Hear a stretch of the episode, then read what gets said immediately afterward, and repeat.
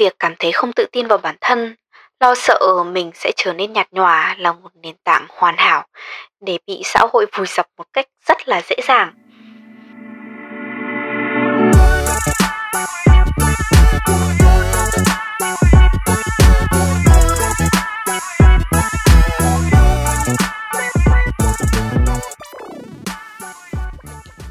Xin chào các bạn, các bạn đang lắng nghe Zod Chapter, một podcast nói về thời trang và sáng tạo. Mình là Thái Anh và đây là chuyên mục Voyage Chapter. Trong series này, chúng mình sẽ cùng đi vào bàn luận và chia sẻ những câu chuyện liên quan đến ngành thời trang và sáng tạo, với hy vọng rằng có thể đồng hành cùng các bạn trên hành trình khám phá và trải nghiệm về thời trang nói riêng và sáng tạo nghệ thuật nói chung. Trong tập podcast lần này, chúng mình muốn chia sẻ một vấn đề mà hầu hết mọi người đều quan tâm – và đang gặp phải đó chính là tâm lý phổ biến của sinh viên học thời trang. Lý do chúng mình chọn chủ đề này cho tập mở đầu của Voyage là vì muốn tiếp cận gần hơn tới những bạn còn đang là học sinh, sinh viên, những người đã tham gia ngành sáng tạo hay những bạn đang chuẩn bị bước chân vào ngành thiết kế để có tâm lý chuẩn bị cũng như là phương hướng hợp lý trong quá trình theo đuổi sáng tạo. Như bao bạn trẻ khác, khi mới bắt đầu học thời trang hoặc đang trong giai đoạn làm đồ án, bọn mình đều phải trải qua những thứ gọi là tâm lý quốc dân của ngành. Và qua một quãng thời gian trải nghiệm, bọn mình đã nhận ra được những mầm mống của sự lo sợ đó và cũng đã rút ra được một chút kinh nghiệm để có thể giúp cải thiện được suy nghĩ của bạn và rồi sẽ có cách nhìn tích cực hơn trong con đường học thời trang nói riêng và nghệ thuật nói chung. Vì vậy, chúng mình muốn chia sẻ với các bạn, những người trẻ mới bắt đầu tìm hiểu, có đam mê và học về thời trang, có thể chuẩn bị được một số các tips phù hợp cho bản thân mình để rồi có thể vượt qua được những tâm lý quốc dân này nhé.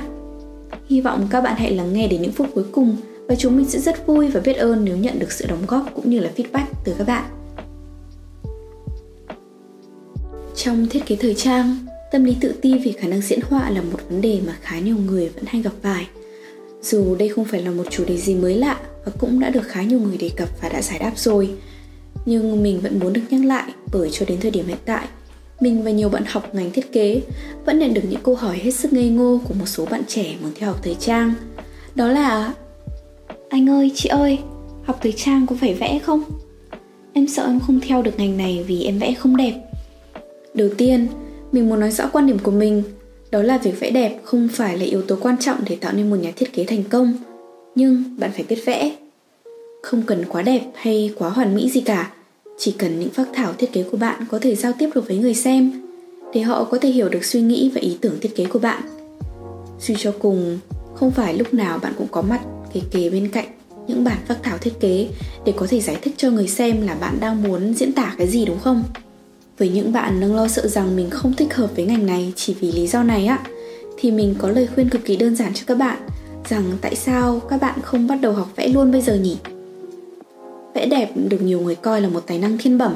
Cũng đúng, nhưng kỹ năng nào cũng đều có thể học được mà. Điều này sẽ xảy ra nếu mà bạn có đủ ý chí và dành đủ thời gian để rèn luyện chúng. Theo mình, chẳng có ai là không biết vẽ cả. Chúng ta đã được học từ khi còn rất nhỏ. Dù đó chỉ là những nét vẽ nguệch ngoạc bằng màu sáp hay màu chì, nhưng đó là bước cơ bản đầu tiên của quá trình ta được tiếp xúc với phác họa, màu sắc và nghệ thuật nói chung có thể nét vẽ khi đó chưa được hoàn thiện hoặc màu sắc còn lộn xộn, nhưng đó là cách mà bản thân mình và các bạn đã được tiếp xúc với màu sắc. Điều này dù nhỏ thôi, nhưng mà chính xác đây chính là một bước đi để bạn cảm thụ được nghệ thuật. Nếu bạn tự ti thì có thể xem qua các bản phác thảo của Albert Elbaz, một nhà thiết kế thời trang phóng khoáng người Anh. Nhưng có phần đáng tiếc là ông đã mất do Covid hồi tháng 4.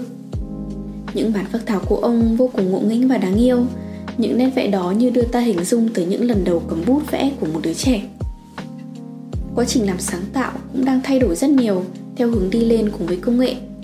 Bạn cũng có thể dễ dàng tạo nên một thiết kế dựa vào một bản collage. Một bản collage có thể tạo nên bằng cách sử dụng các phần mềm như là Photoshop hay Illustrator AI hoặc đơn giản nhất là bạn có thể lựa chọn cách là cắt dán bằng tay bằng cách sử dụng những hình ảnh bạn sưu tầm từ báo chí hay những hình ở trên mạng và bạn in ra bây giờ mọi thứ đều có thể dễ dàng tìm hiểu và học hỏi có rất nhiều khóa học online và offline để các bạn đăng ký nếu hoặc nếu bạn muốn tiết kiệm chi phí hơn thì YouTube luôn là một nền tảng cực kỳ hữu ích và miễn phí để các bạn học vẽ. Có rất nhiều video về việc dạy vẽ, pha màu, đánh khối, học tỷ lệ người mẫu và rất nhiều kỹ năng khác. Ngoài ra thì mọi người còn có thể sử dụng Pinterest để lấy ý tưởng, tham khảo nét vẽ và các chủ đề vẽ khác nhau của nhiều tác giả khác nhau.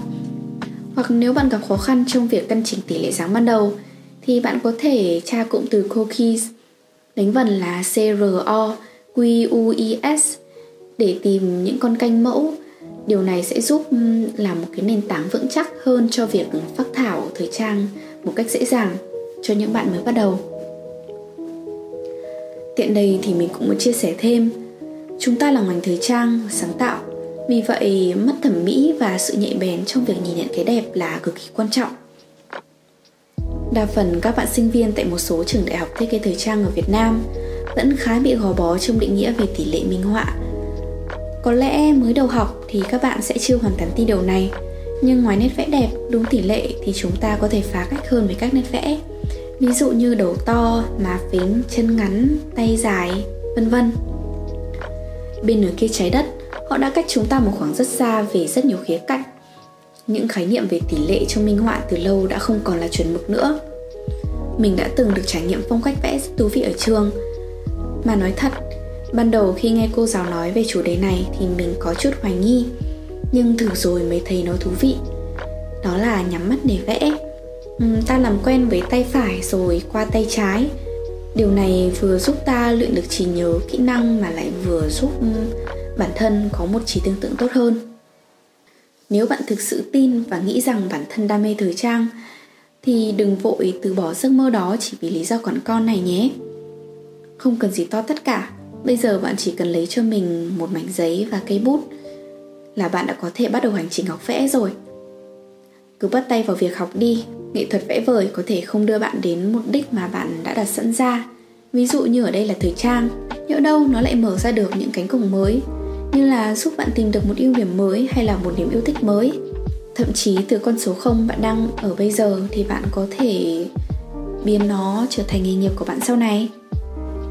Thực tế mà nói, không có nhiều người ngay từ những ngày đầu tiếp xúc với thiết kế thời trang hay sáng tạo đã vạch được ra cho bản thân một thứ gọi là signature style đâu cái gì cũng cần phải có quá trình của nó.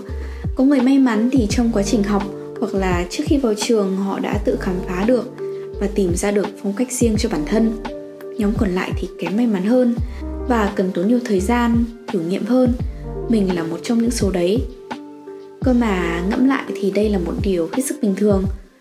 Quá trình bạn được dẫn dắt khi còn là sinh viên có thể được ví như một tấm bảng và viên phấn. Việc tấm bảng đó sẽ ghi gì hay vẽ gì? Đó là do sự tiếp thu, nỗ lực và quá trình thử nghiệm của bạn. Nếu bạn nhanh nhạy hay thích phá cách hơn thì đôi khi bạn chỉ cần bẻ tấm bảng thành đôi chai viên phấn thành bột và sắp xếp nó theo một bố cục nào đó. Là bạn đã tạo ra được cho mình một sản phẩm sáng tạo thuộc về riêng bản thân. Tai nạn trong sáng tạo luôn là điểm sáng của khung hình và đôi lúc những điều bất ngờ đó chính là mầm mống để hình thành lên phong cách của bạn. Tuy nhiên nếu khó khăn mà đi kèm với chữ lười thì tốt nhất đừng kêu than gì nha. Um, để nhìn bao quát hơn thì rất khó để mỗi cá nhân tìm được cho bản thân mình một style riêng. Mình nghĩ kể cả giống nhau thì cũng không vấn đề gì cả. Miễn là bạn cảm thấy style của bản thân bộc lộ được đúng phong cách mà bạn muốn hướng tới. Việc đi học là để ta khám phá bản thân, gây dựng một nét riêng biệt để lợi ích cho con đường sự nghiệp và tâm hồn của mỗi chúng ta. Với nhiều kiến thức hay ho bổ ích tràn ngập ở trên mạng, ta nên cảm thấy biết ơn vì chúng ta đã có cơ hội để tìm tòi khám phá về những phong cách của những tiền bối đi trước và học hỏi từ chúng. Ta hãy học cách copy một cách có đạo đức và rồi phân tích và phát triển chúng lên theo hướng đi của riêng ta. Việc trùng sao như mình nói là một điều không thành vấn đề. Mình nghĩ đây có thể coi là một điều tốt đấy chứ. Ta sẽ dễ dàng hơn trong việc tìm được các cộng sự có chung gu thẩm mỹ để sẽ dễ dàng giao lưu với nhau hơn. Và rồi nhỡ đâu bạn có thể tìm được một người bạn cộng sự trong con đường xây dựng sự nghiệp thì sao? Đây có thể coi là một điều khá là may mắn đúng không? Nói xong những lý do không cần tạo áp lực cho bản thân về việc tìm kiếm một signature style thì mình muốn hỏi các bạn câu này. Tại sao việc tìm kiếm một sự khác biệt cho bản thân lại quan trọng đến thế? Có phải bạn lo sợ cá nhân bạn sẽ trở nên nhạt nhòa trong một môi trường tưởng chừng đầy màu sắc? Nhưng tồn động bên trong là vô số áp lực này. Mình nói vui vậy nhưng bạn nghĩ thử xem môi trường nào cũng gặp cái áp lực riêng của nó và việc bị so sánh là việc thường ngày thôi. Đặc biệt là những người làm sáng tạo thiết kế thì luôn có cái tôi cao luôn luôn mong mọi thứ thật cầu toàn mong muốn mình là duy nhất mình khác người. Um, thích được khen thưởng ca ngợi. Thực ra thì ai cũng thích được như vậy nhỉ? Tâm lý bị mang ra so sánh đã được hình thành từ khi chúng ta còn rất nhỏ. Mình nghĩ nhiều bạn đang nghe podcast này đã trải qua hoặc đã chứng kiến chúng vô số lần trong quá trình trưởng thành. Đó chính là khái niệm con nhà người ta. Ta ta. Um, một vấn đề quá đỗi quen thuộc. Để dạy những câu hỏi thiếu thực tế về việc so sánh mà bất kỳ ai cũng có thể đem lại cho bạn. Những câu hỏi này là mình cảm thấy vô duyên thay người hỏi luôn và mình nghĩ chúng thực sự phản tác dụng để mà nói những câu nói này cho một đứa trẻ đang trong quá trình trưởng thành, tạo nên một đứa trẻ tự ti, nhát gan e dè và mưa dầm thấm lâu. Khi lớn lên, chúng sẽ bị nhu nhược và có thể khiến người đó trở nên đố kỵ trong xã hội. Và đây chính là những đức tính mà đa phần mình nghĩ mọi người không ai muốn có cả. Theo quan điểm của mình, ở một khía cạnh nào đó, việc so sánh là điều cần thiết để bản thân ta phát triển hơn nó sẽ đóng vai là một đòn bẩy rất lớn để giúp ta cải thiện bản thân, chứ không phải để làm ta cảm thấy tự ti, mặc cảm hay là ghen tị. Điều này chỉ xảy ra khi bạn nhìn nhận mọi thứ một cách tích cực, một cách ừ, thực tế. Bằng việc tiếp thu nhiều kiến thức hữu ích, nâng cấp bản thân qua việc cải thiện kỹ năng và bộ óc để giảm thiểu tối đa tâm lý lo sợ và trở nên yếu thế và nhạt nhòa. Đây chính là khoản đầu tư lớn nhất cho bạn, đó chính là bộ óc việc bị yếu thế nghe có vẻ tiêu cực, nhưng vấn đề ở đây là ta nên nhận thức được vị trí của bản thân ta đang ở đâu, và từ đó có thể cải thiện và khắc phục nó bằng cách học hỏi từ bạn bè, những tiền bối đi trước đã có kinh nghiệm. Điều này không những có thể giúp bạn cải thiện được kiến thức mà còn giúp bạn có thể mở rộng được mối quan hệ trong xã hội. Nghệ thuật không có cái đúng, cái sai. Vì thế, bạn không việc gì phải so sánh mình với người khác mà phải biết tin vào bản thân. Bởi mỗi người có một cách nhìn nghệ thuật khác nhau và theo như câu nói vẻ đẹp nằm ở trong đôi mắt của cái si tình. Rất thơ đúng không? Um, dù trong trường hợp nào đi nữa đừng quá quan trọng ý kiến của bất kỳ ai. Hãy học cách lắng nghe một cách chọn lọc và hơn hết là phải học cách lắng nghe nội tâm của chính bản thân mình. Cách bạn đối diện với một thứ là cách bạn đối diện với mọi thứ. Việc cảm thấy không tự tin vào bản thân hay lo sợ mình có khả năng trở nên nhạt nhòa sẽ là một nền tảng hoàn hảo để bị xã hội vùi dập một cách rất dễ dàng. Mỗi người có một thang điểm riêng cho sự thành công của bản thân. Và để thành công, bạn có thực sự nghĩ rằng việc xây dựng một tòa nhà bằng lá có thể trụ được sau một cơn lũ không? Cơn lũ ở đây là mình muốn nói về những lời đánh giá, bình luận của xã hội. Xây nhà phải từ móng xây lên, có một nền tảng thật vững chắc đã có thể giảm được nguy cơ sập nhà của bạn rất rất nhiều rồi và từ từ ta đắp gạch xi măng lên một cách thật chắc chắn và hoàn thiện ngôi nhà đó để nó không bị lũ uh, đá um, mình nói ẩn dụ vậy cho vui thôi. Mình cũng không biết gì về việc xây nhà đâu nhưng các bạn hiểu ý mình rồi đấy. Để không bị lấy ăn tiếng nói những lời gièm pha hay những bình luận tiêu cực làm ảnh hưởng đến mình thì bạn phải trang bị cho bản thân một nền tảng kiến thức thật là vững chắc. Ta nên đề phòng với những lời đánh giá không mang tính chất xây dựng tiêu cực không có căn cứ và có ý muốn dìm ta xuống. Biết mình, biết ta thì ta sẽ lựa chọn được những lời bình phẩm đáng để ta ngẫm và cải thiện được những lỗi sai. Khi bản thân hay thành quả của chúng ta nhận được những sự đánh giá có giá trị, ta nên cảm thấy biết ơn dù cho những lời lẽ đó có thể khó nghe và đôi khi cay nghiệt. Làm động chạm đến cái tôi của bản thân, đó là những lúc mà bạn nên lắng nghe. Hạ cái tôi của mình xuống và hãy ngẫm lại những cái lời khuyên đó để đạt được thành công thì không có con đường nào dễ dàng mà lại nhiều mật ngọt đâu. Nhiều khi nghe những lời mật ngọt ta lại tưởng chừng là mật ong mà lại dính với hàng fake chỉ toàn đường kính trắng và rất có hại cho sức khỏe. Điều này cũng có thể so sánh như những lời nói có cánh. À, những lời ong bướm thảo mai và không đúng sự thật muốn xu nịnh bạn để lựa chọn đi theo những con đường không tốt. Ngoài ra thì mình nghĩ mọi người cũng nên lựa chọn nguồn đánh giá của mình phải tìm đến những người có sự uy tín để giảm thiểu tối đa việc tiếp thu những lời nói không hữu ích hay uh, mang tính chất tiêu cực và lừa dối trong xã hội này nha Và cuối cùng, một vấn đề khá nhạy cảm mà ít người muốn nhắc đến đó chính là vấn đề tài chính. Nếu bạn đang là sinh viên học ngành sáng tạo nói chung và thiết kế thời gian nói riêng, thì chắc chắn bạn đã gặp phải tâm lý sót tiền trong quá trình học và làm đồ án.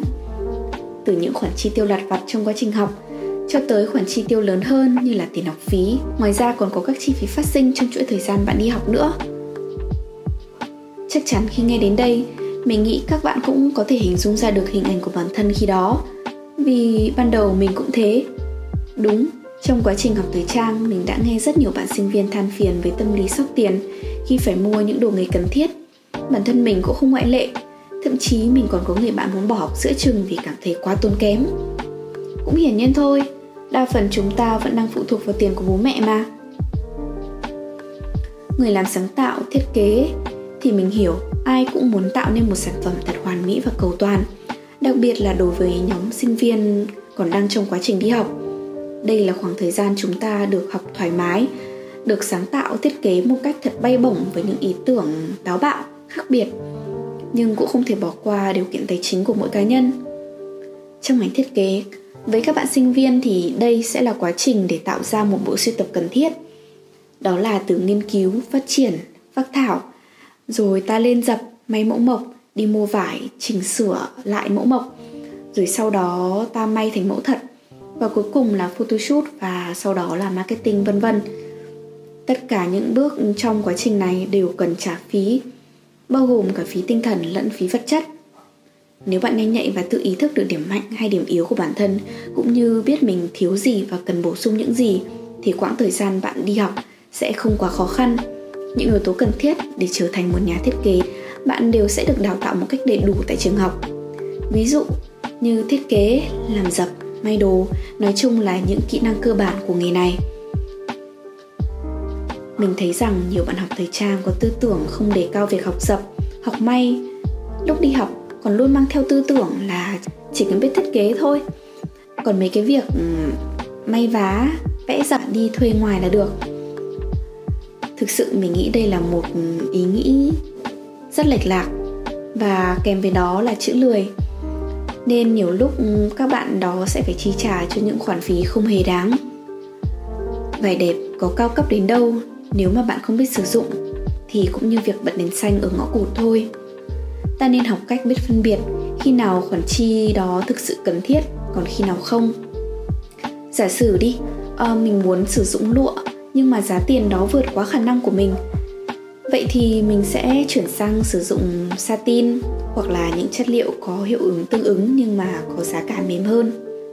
Thay vì sử dụng da động vật vì mình không muốn làm hại tới động vật thì mình có thể đổi sang da giả hoặc nghĩ các phương án khác để có thể tránh sử dụng đến nguồn nguyên liệu này. Còn nếu mà các bạn vẫn muốn sử dụng các cái chất liệu vải đắt tiền thì thì việc đi làm thêm để kiếm tiền để chi trả cho những cái khoản chi tiêu đó mà không phiền tới bố mẹ là một điều mình nghĩ rất là hay ho. Và nếu bạn làm tốt những kỹ năng cần thiết trong quá trình bạn ở trong trường học, thì đó sẽ là yếu tố giúp bạn tiết kiệm được rất nhiều thời gian và tiền bạc sau này dựa vào đó, bạn có thể cân nhắc lại việc cân bằng hoặc tăng giảm chi phí trong quá trình làm đồ án. Như là giảm phí nguyên phụ liệu thì ta sẽ đẩy mạnh hình ảnh của sản phẩm. Hoặc nếu chi phí của người mẫu quá cao thì bạn có thể có nhiều phương án khác để thay thế mà. Lúc này hãy nhờ vào sự trợ giúp từ bạn bè hoặc người thân.